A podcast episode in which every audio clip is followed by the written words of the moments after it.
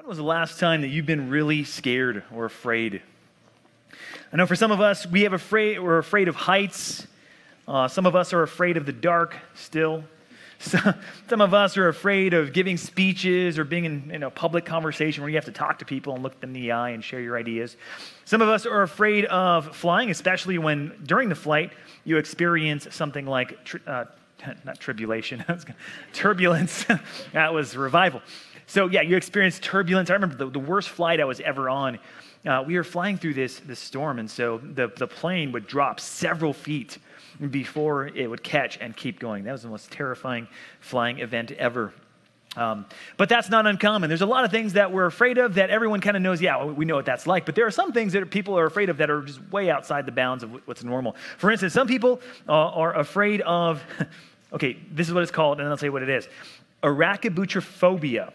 Arachibutyrophobia, which is a fear of peanut butter sticking to the roof of your mouth. Anyone got that one here? I know that one's weird. Uh, phobia. Allium phobia. It's a fear of garlic. Fear of garlic. Yeah, I know. People are weird. Phobophobia. It's a fear of having a phobia. so it's like, it's like meta right there. Uh, here's another one sesquipedalophobia. It's a fear of long words. They're really helpful for that one. Uh, geliophobia. It's a fear of laughter. There's people that have a fear. Yeah, I don't know why. I, I, don't, I don't, know why. A friend one time was laughing so hard he farted. I guess that would be a reason why you might fear that. Uh, omphalophobia. This is a weird one. It's a fear of belly buttons. Anyone have that fear? I was telling Saturday night crowd, the belly buttons are weird. You ever look at one closely? They're weird. They're weird. Here's another one nomophobia, a fear of not having a mobile phone, a nomophobia. And there was another one, I don't I forget the name of it, but there was another one called uh, it was a fear of knees. Again, strange things that people are afraid of. So here's the thing. We, we all know what it's like to fear things, more or less. You know, we fear that. Here's a nicer, a nicer image here. We fear uh, heights. We fear spiders. Some of us fear knees and, and, you know, not having our phones.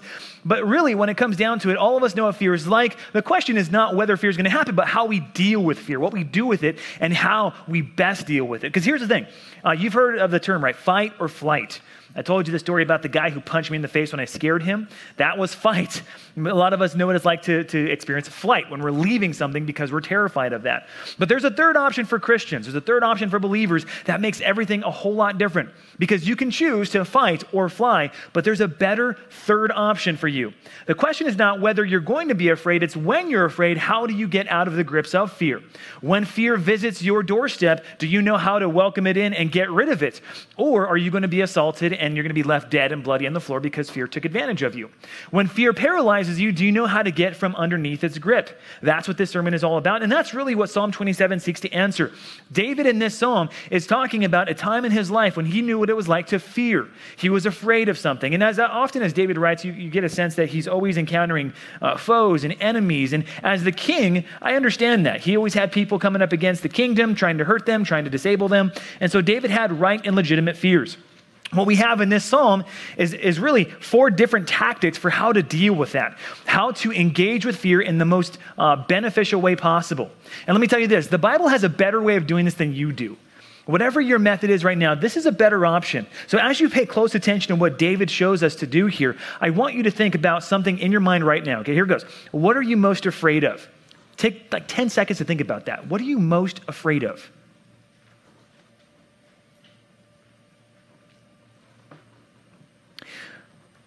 Whatever came to your mind, whatever first popped in your mind, it's probably a good one. The first thing. First thing that came to your mind, the loneliness or need of being betrayed or uh, not being cool enough, popular enough, good looking enough, not having a boyfriend or a girlfriend, not making enough money, being whatever it is. I had a dream the other night, actually, I think about it. I had a dream the other night that I was homeless. It's bizarre. I woke up like literally terrified that I wouldn't have a home. And then I was in my comfy bed, but I was terrified. It was weird.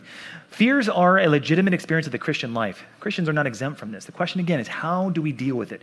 Here are the four tactics, starting with Psalm 27, uh, verse 1. Listen, listen to what David says, and then we're going to pick apart how he's dealing with what he says. And this is the first part Psalm 27. The Lord is my light and my salvation. Whom shall I fear? The Lord is the stronghold of my life. Of whom shall I be afraid? When evildoers assail me to eat up my flesh, my adversaries and foes, it is they who stumble and fall. Um, assail means to come against, attack, um, eat up my flesh. These guys aren't cannibals. It's just a way of expressing the fact that these guys are there to, uh, we have a common way of uh, talking about this, to consume him, you know, to attack, to disable, to disarm him, to uh, kill him. He says, My adversaries and foes, it is they who stumble and fall. Bad guys don't win in this scenario. Verse 3 Though an army encamp against me, and we saw this when we looked at Psalm 23, David being surrounded by a bunch of terrible guys, he says, Though an army encamp against me, my heart shall not fear. Though war arise against me, yet I will be confident. This is kind of a boss way to respond to things like this. This is like, okay, no matter how bad it is, it's being able to say, I, I don't, I'm not afraid at all. Bring, bring your best shot because I know what the scoreboard is going to say. It's going to say, God, a million and enemy zero. I know what's going to happen. Do you respond that way when you're terrified? Probably not. In fact, for most of us, when we're terrified, what ends up happening is we start getting shaky and dowdy, and we start getting flighty, and we start thinking, "Man, what's going to happen? I'm scared of what my, you know, what my parents are going to do. They're on the rocks right now. They might divorce. I'm scared of getting this terrible grade because I didn't study for it. Whatever it is." Here's what you need to do when you're, when you're tempted to be afraid. You ready for this? It's simple, but in, I promise you, it's profound. Here's what David did, and here's what you need to do. You need to take control of your thinking, your thinker. Because what ends up happening is that you're, because your mind is sinful and fallen, because your mind is broken, you're going to have straying thoughts. Martin Luther once said he's a famous reformer who broke away from the Catholic Church 15 something. He would say, You can't stop the birds from flying over your head, but you can stop them from making a nest in your hair. The idea is you may not be able to control what kind of thoughts happen immediately or instinctively, but you can, you, you can dis- disarm those thoughts by saying, I'm not going to engage in that. I'm not going to allow that thought to persist. And again, because your thinker is broken, you need to learn how to change your thinker to say or to think the right things. For instance, how many of you guys know how to play an instrument? Couple of y'all? Yeah, I know a couple of y'all. Great. Okay, here's what you know that uh, one of the worst parts of playing an instrument, in my mind, is having to tune it. I don't like that. I have a guitar, and so whenever you don't play guitar for some time, uh, depending on humidity and the, the, age of your strings, the guitar, when you strum it, it's usually out of tune, just a little bit. So you have to go through. And I'm not really good to tune it by ear, so I have to get my tuner out and I tune it, standard tuning, E, B, G, D, A, E, right? Bring. Sounds just like that. I can, I can try to tune the guitar um, by ear, but I promise you it's not very good. It doesn't sound very good. But here's the thing all of us are like those guitars. Life happens to us. We need to retune ourselves to the standard. Because what ends up happening is if we're allowed to play the strings that are in our minds, they're just going to sound like whatever they want to sound like. They're going to be uh, disjointed. They're not going to be harmonious. We need to tune to the standard on a regular basis. That's the goal of taking God's word and letting it have a transforming effect on the way that we think. We need to tune ourselves to the standard. In fact, we need to learn to play by ear, but more on that. Here's, here's really the way that this practically plays itself out. I told your parents, I think a year ago, maybe two, um, when I preached in Maine last, I said, you got to learn to preach the truth to yourself. When your brain defaults, and it always does, and by the way, even if you've been raised at Compass for you know, your whole life, I can promise you this there's a million thoughts that you have every single day that are not good, that are not godly, that don't honor Him, and basically don't help you. She's prettier than I am. He's got bigger muscles than I do. He's smarter than I am. You, you do that, the, the fear, uh, the, what do you call that? Um, inferiority complex, some people say that. Uh, we, are all about mental health today. Do you guys see posts on your Insta feeds or whatever you're looking at? You know, uh, uh, we're bringing awareness to mental health and we're trying to relieve anxiety and relieve stress and to talk more about things that shouldn't make us feel like, oh, we're, we're, we're messed up. But here's the truth of the matter, guys. Let's all admit we all have mental health issues. Let's be honest about that. All of us, every single person in this room has mental health issues, to use the common vernacular. The question is not whether or not we have it, the question is how do you deal with that? Because here's what I read on the mental health blogs, here's what I see on the social media posts. Let's bring awareness to it, let's learn to meditate, and let's learn to be copacetic and move on with life.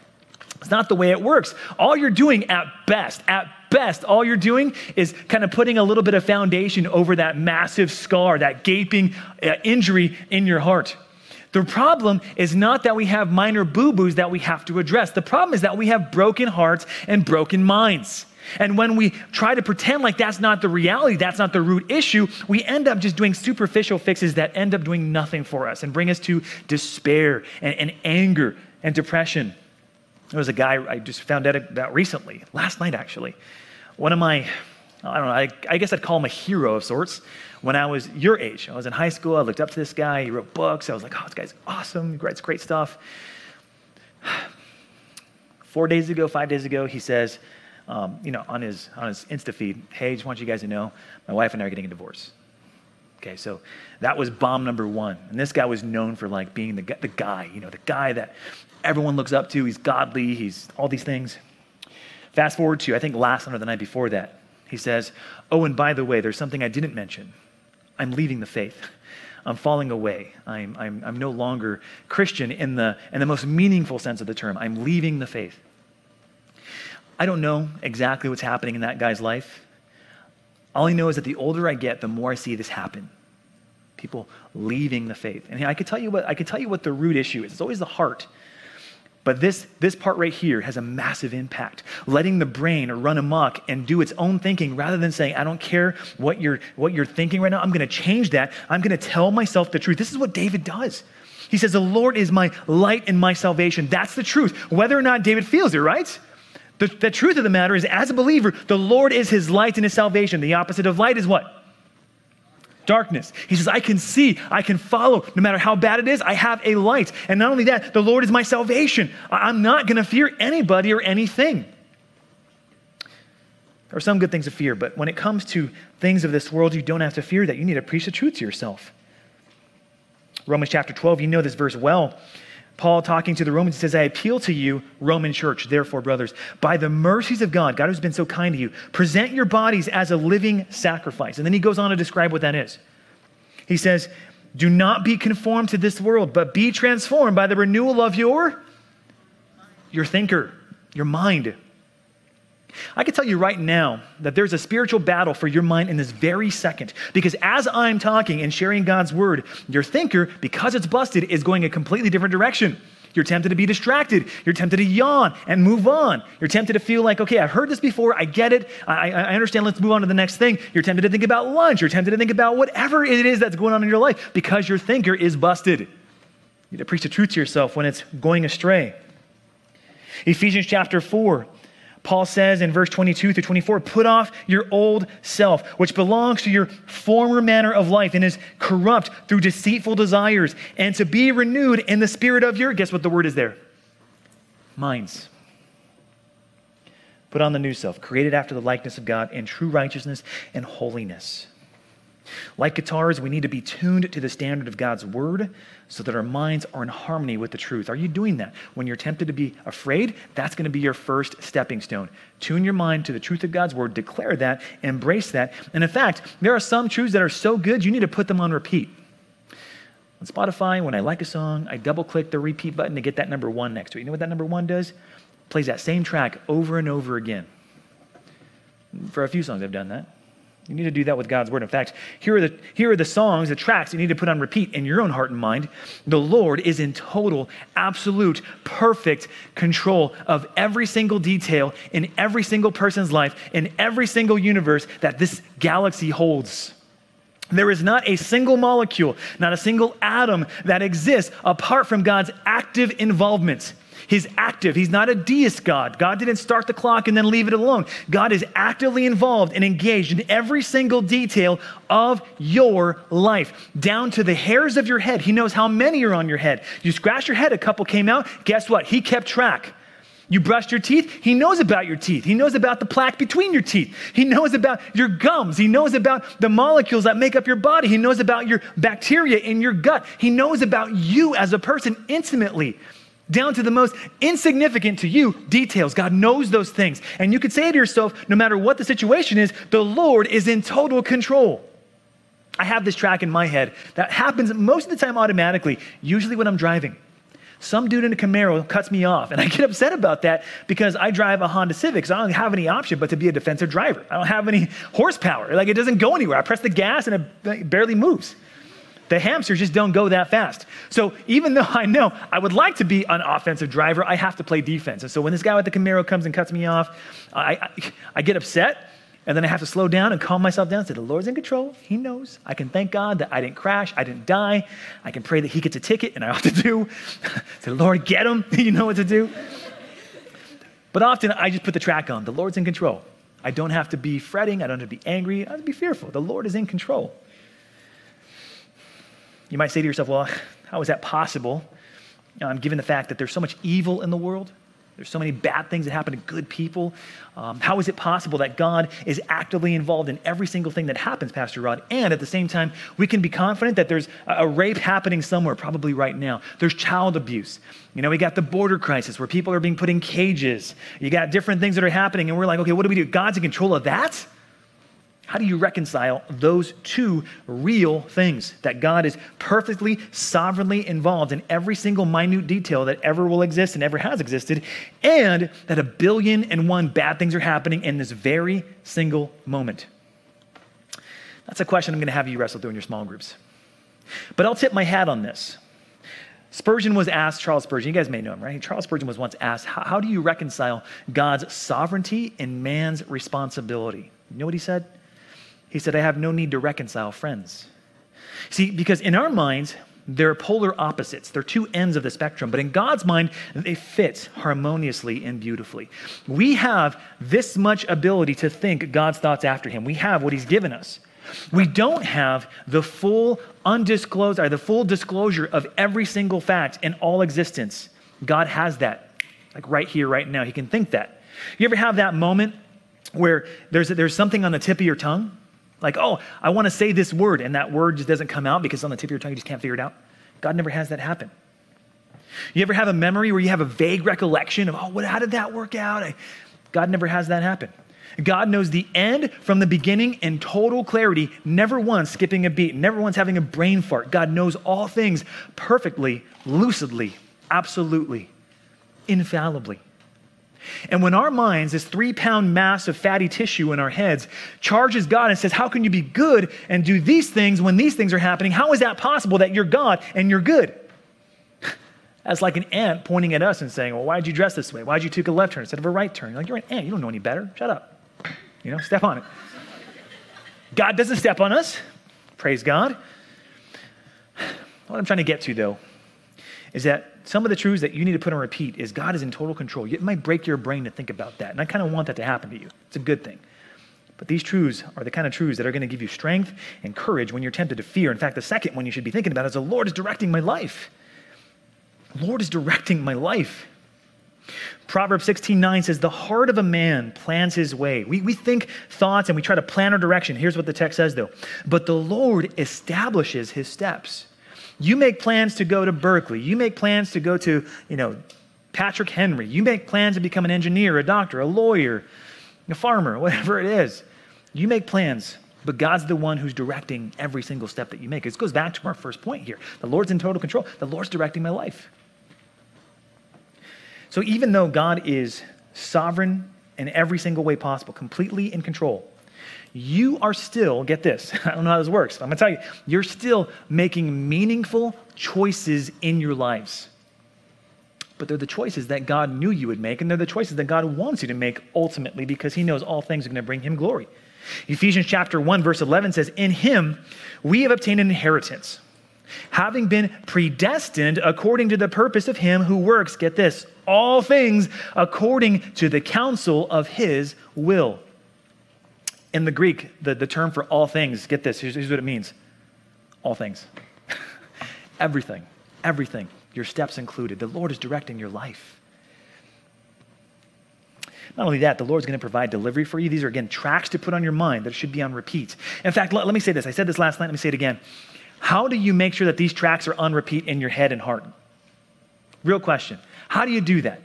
It's one thing to say, well, I should read the Bible every day, and definitely you should. You should read the Bible every day. But how do you make sure that when you're in the middle of a crisis, you don't have your Bible nearby, your battery's on 1%, so you're not going to pull out your phone and pull it out in your text? How do you make sure that the Bible is readily available to you? Starts with an M. Memorize it. That's step that's only step 1 by the way. That's step number 1. What's the second step? It's also an M. Meditate on it. You memorize it, and then you meditate on it. You think about it. You turn it over in your head when you're, when you're in the shower and you have some free time. You know how sometimes you have profound thoughts in the shower? Put some, put some scripture in your head and heart and let those profound thoughts carry you for the rest of the day. Those are the kind of things that allow stuff like this to take root. The Lord will provide delivery. You could be in the shower thinking about, okay, when, when, when's the last time the Lord delivered me? Well, let's say I woke up today, I didn't die. I mean, there's a million different things that the Lord provides deliverance. That's what David says here. That's why he's confident. He says, When evil uh, doers assail me, no, verse 3, though an army encamp against me, my heart shall not fear. Though war arise against me, yet I will be confident. Why? Because he knows God is the one who's going to deliver him. And finally, he recognizes in the second half of verse 3, the Lord is the one who's protecting me. I don't have to fear. The Lord is the one who's deciding every single step of my life. He's the one who I know will, one way or another, make sure that I arrive home safely. Now, here's what that doesn't mean Here's what that doesn't mean that doesn't mean that you're not going to go outside these doors, get hit by a car, and perhaps die. Doesn't mean, as in the case of my son this last Friday, doesn't mean you may get an appendicitis, which we thought it was. It wasn't. Praise God. We're happy for that. But we, were in the, in the ER all day. Did I shake my fist at God and say, God, I'm a pastor. Why would you do this to me? Why do I have to waste all this time and all this money in an ER having to get my son checked out for an appendicitis? I shake my fist at God. I knew this is part of being in life. The promises of God to be your protector are not that you're never going to experience pain and heartache and, uh, you know, broken life and a broken body. The promises refer rather to the totality of God's care and provision for your life. Namely, when you die, if you do die for God's service and God's sake, that means you, you know where you're going. Paul said this, I love it. He says, It's my eager expectation and hope that I will not be at all ashamed, but that with full courage now, as always, Christ will be honored in my body whether by life or by what? Fill in the blank. By death. You want to know what it feels like to be bold and confident. The second you're no longer afraid of your life, you can now be free to do whatever you want. You can do whatever you want because you're not afraid to die. What else has the enemy against you? If you're not afraid to die, you're not afraid to suffer reproach for the name of Christ, you can do whatever you want and be totally confident that God's going to take care of you.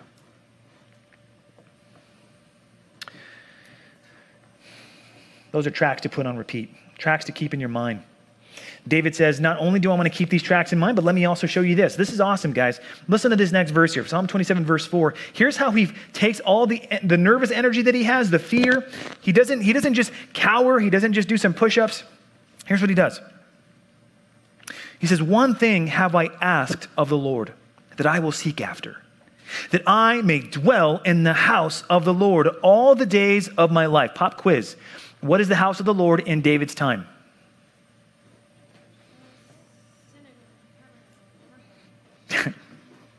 there was no temple at this point. Remember, his son Solomon is the one who built it. So at this point, we're still looking at a tabernacle. David is saying, I want to draw near to you in your temple, your tabernacle. He says, to gaze upon the beauty of the Lord and to inquire in his temple, his dwelling place.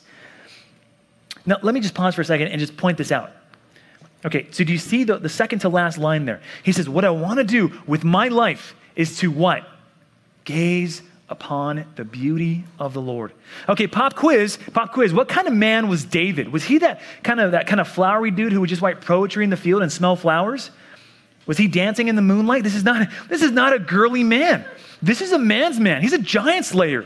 The dude stood up to man to people twice his height he was king. I mean, this dude was a man's man, had dirty hands, probably had fingernails. They had dirt underneath them. He was picking up sheep poop. He did say he wrestled lions and bears. I mean, he just did it all. And his chief overarching goal, he says, the one thing in my life that I most desire, especially when I'm afraid, is to seek after you, God. And not only that, but to gaze upon the beauty of the Lord. Is that your heart? Is, is that what you feel? Or is God simply a mere abstraction? A theoretical idea that you have to pay homage to. That's, that's, not, that's not the God of the Bible. That's not the God David knew. He said, The God that I know is the one who cares deeply, the one I want to seek after, the one who is infinitely worthy of all my attention and affection. Why? Because in verse 5, he says, For he will hide me in his shelter in the day of trouble. He will conceal me under the cover of his tent. He will lift me high upon a rock. And now my head shall be lifted up above my enemies all around me, and I will offer in his tent sacrifices with shouts of joy. I will sing and make melody to the Lord. David recognizes that the Lord, that he, he, he, doesn't see him as an abstraction. He says, I draw near to you and I feel safe. I know that when I'm closest to you, God, I am safest with you, no matter what happens to me physically. That's what you need to do. When you're afraid, when you're scared, you need to turn your energy to pursuing God. When you're scared. There are times in my life when I've been so terrified, so, I mean, whatever, heightened emotional state. Those are the times that I most, most drew near to God. And really, the point of that really is to capitalize on that. Don't waste your breakups. Don't waste your fear. Don't waste your heightened emotional state. Draw near to God. In fact, that's my first sub point there. That's what you need to do. Draw near. You read in, in James, he says, Draw near to God, and what will God do? Draw near to you. Draw near to you. Again, I want to point out the fact that David writes something that is one of those beautiful verses in the Old Testament. And for, for most of us, that's not, that's not what we feel. You might see God as a mere, a, a mere transaction. God, I'll obey you and you bless my life. God, I'll attend Sunday service and you do what you're supposed to do. You think about praying and you think, man, I don't want to pray. That's boring. That's hard. That's because you don't know God. The God that David knows is a God who's personal and real, a God that you can experience not by mere cognition. You're not just thinking intellectual thoughts about God, you're experiencing God in real, profound ways. That's what he's saying. I draw near to God and I want to gaze upon his beauty. One author wrote, God is the highest good of the reasonable creature. God is the highest good. Do you ever get excited? Or I know some people are into art. Okay, some people look at art and they're like, "Oh, that's amazing!" You know, you're moved. That doesn't happen for me very often, but I'll tell you what does put that kind of sense of awe in me, and why I say "wow" all the time. I'll look at, according to Matt Fabares, I look at creation. Creation does that for me. You ever look at, I mean, a tree or a bird or I mean, just a, a rock? I mean, I can look at creation and say, "Wow." You're not surprised by that word, right? I can look at that and say, wow, God is awesome. Inside, I start to worship. It's, it's an inclination mind. I don't know what that does for you. Um, but when I see that, I recognize, man, God made that. God, a personal and real creator, made that. His infinite mind designed these things. Jonathan Edwards says, God is the highest good of the reasonable creature. You look at creation, you, you get awe inspired. David says you could take that same mentality and apply that to looking, beholding God and all of his complexity and his wonders and say, wow, that would be right. In fact, he goes so far as to say, he says, better than fathers and mothers, better than husbands and wives, better than children or the company of any or all earthly friends. He says, God, beholding the beauty of God, is better than any pleasure in this entire life. Which is why the psalmist often say, taste and see that the Lord is good. Not think and understand, that's a part of it. But he says, taste and see, experience the God of the Bible. Jonathan Edwards says, he's better than your father and your mother. How many of you guys love your father and mother? Jonathan Edwards says, he's better than that. Hopefully everyone raises their hands. Jonathan Edwards says, he's better than that. Psalmist was, he's better than that. He goes on to say that all the pleasures of life, he said, these are but shadows, but the enjoyment of God is the substance all the pleasures of life. He says, These are but scattered beams, but God is the sun. These are but streams, but God is the fountain. These are but drops, but God is the ocean. Let me put a book on your reading list. I would love for you to read The Pursuit of God by A.W. Tozer. If you haven't read it yet, please read it. If you have read it already, read it again. I promise you it will probably blow your mind. Don't agree with everything Tozer says, but a lot of what he says I love resonates deeply. When you're afraid, turn your energy to pursuing God by drawing near to Him, drawing near to Him. And as I said already, really, you're studying God, you're studying the complexity of God in order to see. David says, I want to gaze upon your beauty and to inquire in his temple. The word inquire can also be translated meditate. I want to think about God so that I can inquire about him. I can think about him. I want to learn about him and draw near to him. Here's the danger of being a Christian and having access to all of the wonderful teaching that you have it's that by mere thoughts, you, you think knowing about someone makes you know them. For instance, my kids are into baseball, right? You guys know that. I hate baseball. Kids are into it. Um, my, my sons are now starting to memorize things about the players, like, oh, what's their ERA and what's their batting average. And so I found out the other day that Trout, I don't know if this is still true. I know this stuff changes all the time, but Trout has a batting average of 299, so just under 300. Now, which means I guess he hits it three out of 10 times. Seems pretty lame to me, if you ask me. I can hit the ball more than that. but they're memorizing facts about Trout and this guy and that guy and all sorts of stuff that I don't even care about. But I'm thinking you might feel like after memorizing all the stats about this guy that you know them. You're like, I know Trout. He's 299, this and that, and an ERA of whatever. But th- just because you know about them doesn't mean you know them. If we inv- invited Trout to a barbecue, like there's going to be a lot of stuff to discover about him because he's still a human being. He's a person with a lot of complexity. And the same thing is true about God. You might know about God's omniscience. You might know about God's creative ability. You might know about God's glory and splendor, but you only know about it, right? You know the difference? I know about that. I don't know it personally. Have you met God personally? Have you experienced God in a way that is beyond just understanding about Him and instead knowing who He is? That's the difference, guys. So often, what I'm doing here when I bring when I bring you a sermon, I'm cooking a meal. Like I'm, you know, sides and a main course, and I'm trying to give you stuff that tastes good and makes sense for you. I'm preparing a meal just for you. I spend all week doing that. I start on Tuesday. I start studying Tuesday, and by the time Saturday rolls around, all you know, full full forward. But there's a difference between me cooking you a meal and saying, "Here's what you need to know." And you being able to go home and make your own meal. A lot of y'all, you come here and you get a, I hope it is a decent meal, but you go home and you make top ramen for yourself. that doesn't make sense. You got to learn to follow the chef. Follow me now. Follow the chef and learn how to cook your own meal so that when you go home, you can feast on the glory of God by yourself without having to be dependent upon me to do this for you. You're always going to have pastors in your life, I hope. But that means what we're doing here is trying to lead you to say, this is how you need to feed yourself when you go home.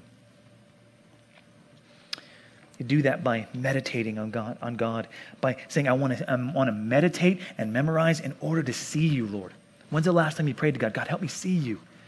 When you're afraid, God, show me your glory. Do what Moses did. God, I want to see you. I want to know you. I think God honors those prayers. When God answers, when God delivers you from your fear or whatever it is, like Him, here's what you need to do. He says, And now my head shall be lifted up in verse 6 above my enemies all around me, and I will offer in his tent sacrifices with shouts of joy. I will sing and make melody to the Lord. Man, one of my one of the coolest experiences I have as a pastor was at revival just a couple weeks ago. During one of the worship sessions, I don't know what it was or, or what, when it was happening. I just remember that I was there. I was in the back and I was looking at you guys, and a lot of you, not everybody, but a lot of you were worshiping God with freedom.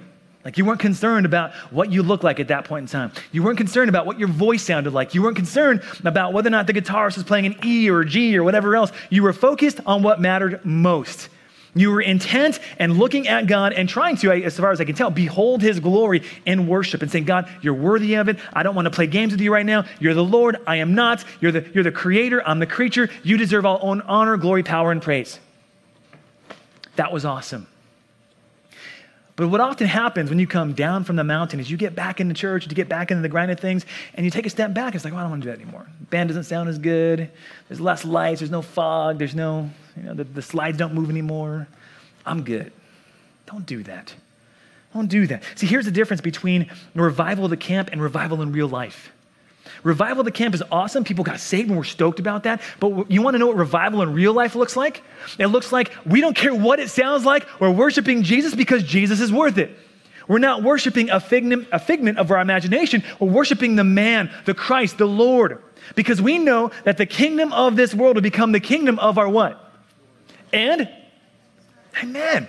That's the one that we serve in worship. That's the one that, when, no matter what's happening, we say, We worship you, God. When we're afraid, we worship you. When we're happy, we worship you. When the music sounds good, we worship you. When the music sounds bad, we worship you. It doesn't matter at this point. And that's what fear does for us. That's a benefit of fear. It crystallizes what's important. David says, When you deliver me, I'm going to give you shouts of joy.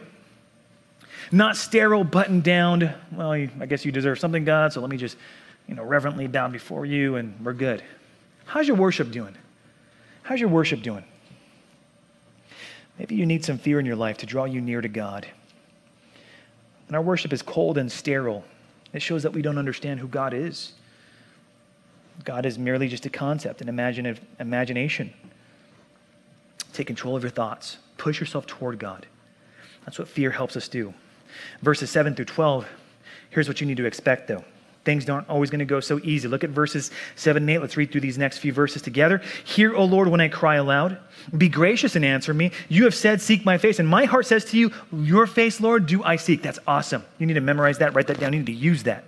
Number nine, hide not your face from me. Turn not your servant away in anger. O you who have been my help, cast me not off. Forsake me not, O God of my salvation. For my father and my mother have forsaken me, but the Lord will take me in. Do you notice what's happening here? I think David is giving voice to something that's going to happen to you.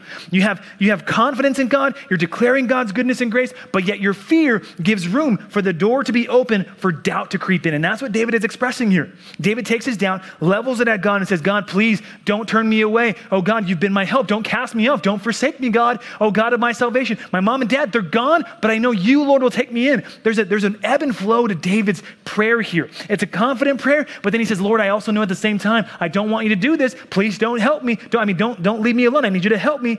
And then he says, Teach me your way, O Lord, and lead me on a level path because of my enemies who are also God's enemies.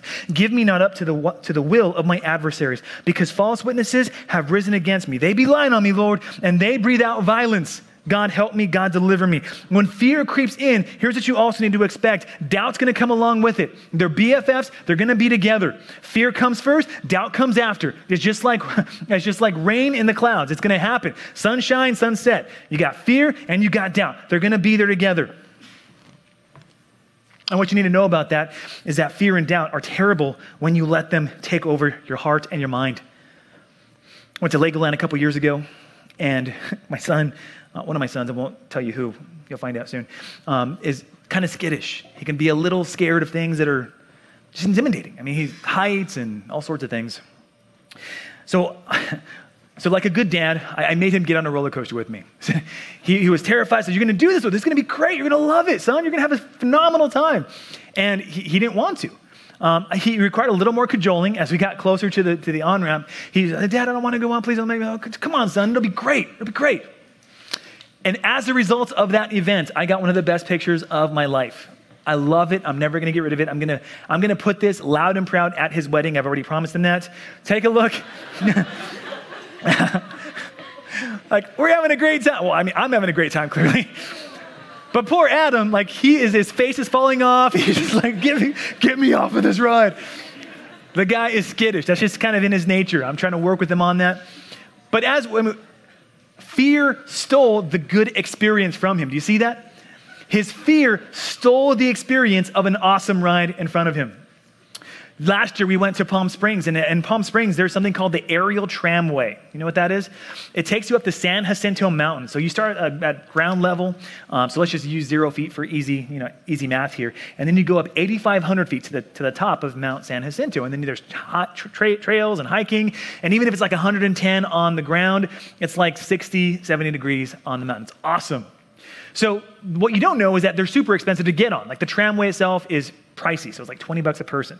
So we go as a family thinking, this is gonna be great. Let's all go together on the aerial tramway. Of course, then one of my sons, I won't tell you who, he didn't like the idea. He liked it at first anyway. He liked it at first until we got to the base of the tramway and he realized how high the thing goes. And then he also realized, oh, this tramway is only held up by wires and there's five different posts along the way. And, and, so the tramway, what it does is it climbs, it ascends the wires, and then it goes over the posts and it swings back and forth. And if things weren't worse, things, to make matters worse, the tram also spins in, in a 360 as it goes up. It's trying to give you the view, right? It's trying to help make things good for you. So we're at the base of the mountain, ready to go up, and my son is, of course, terrified. And he's like, Dad, don't, don't make me do this. Don't make me do this. He's crying, and now he's making a scene. We just dropped like 80 or 90 bucks to get on this thing. And like, there's no way back at this point. So I chose, so there was a choice between being a good dad and not being a good dad and making him go. So I chose not being a good dad. I made him go with us. I'm like, we're, we're, we're, we spent money. We're going to do this. It's going to be great. And so I tried to say, son, this is going to be awesome. You're going to love it. You know, you're going to get to see all the mountains. It's glorious. It's awesome. We go on the tram, and of course, he's still terrified.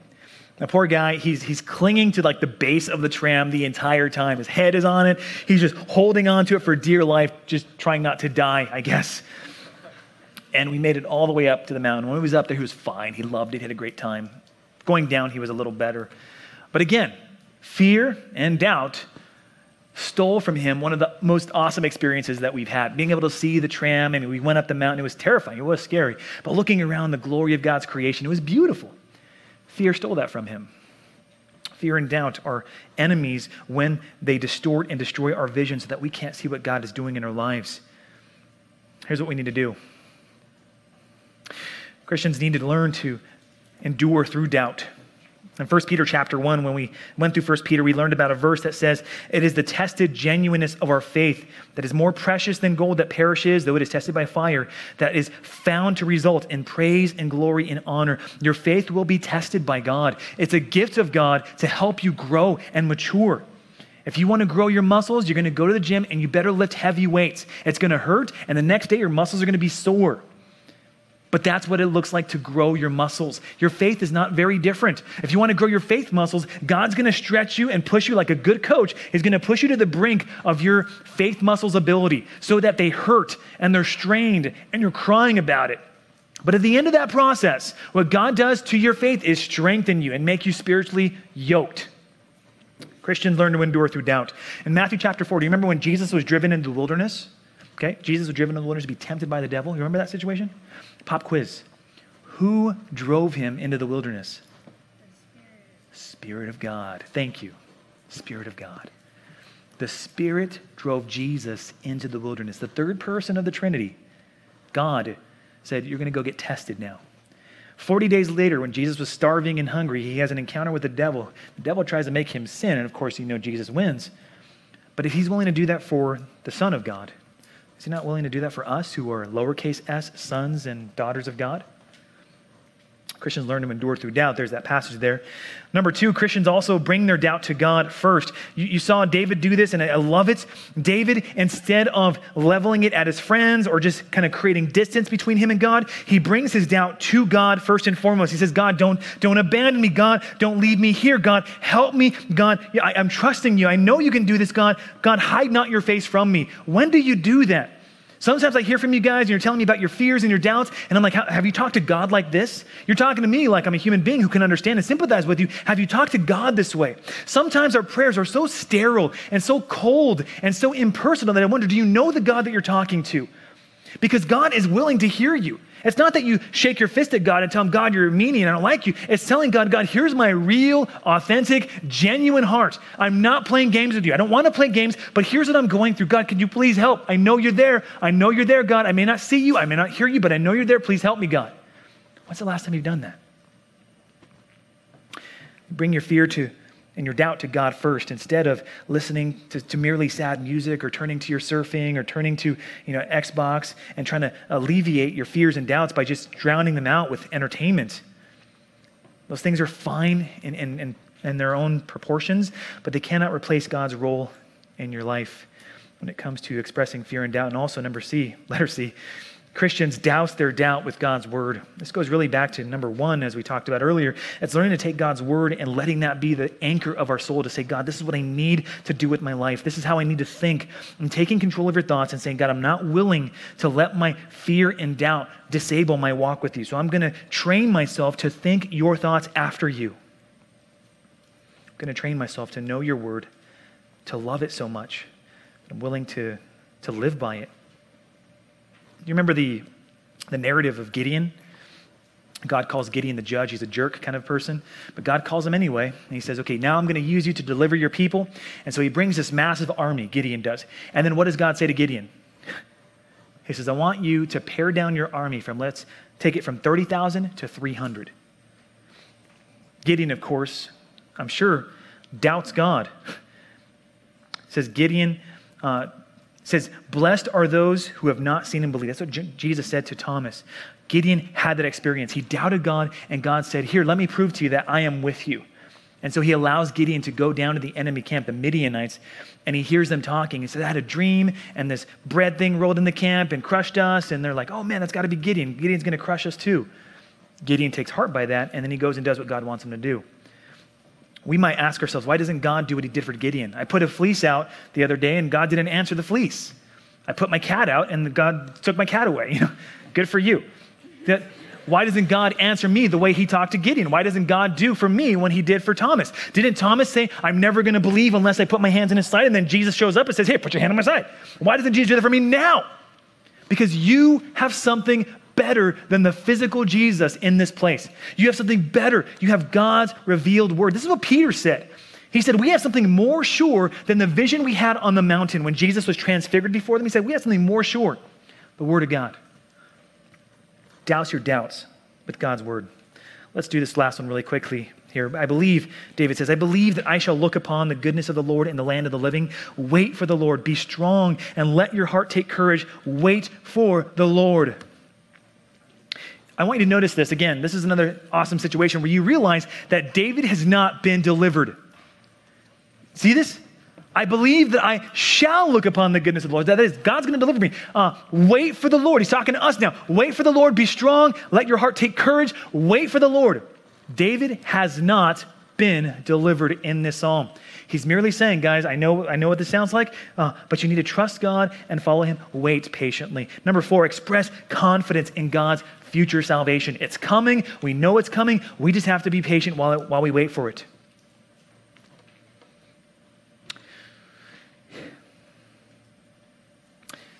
That's the hard part. It's our faith talking to our fear.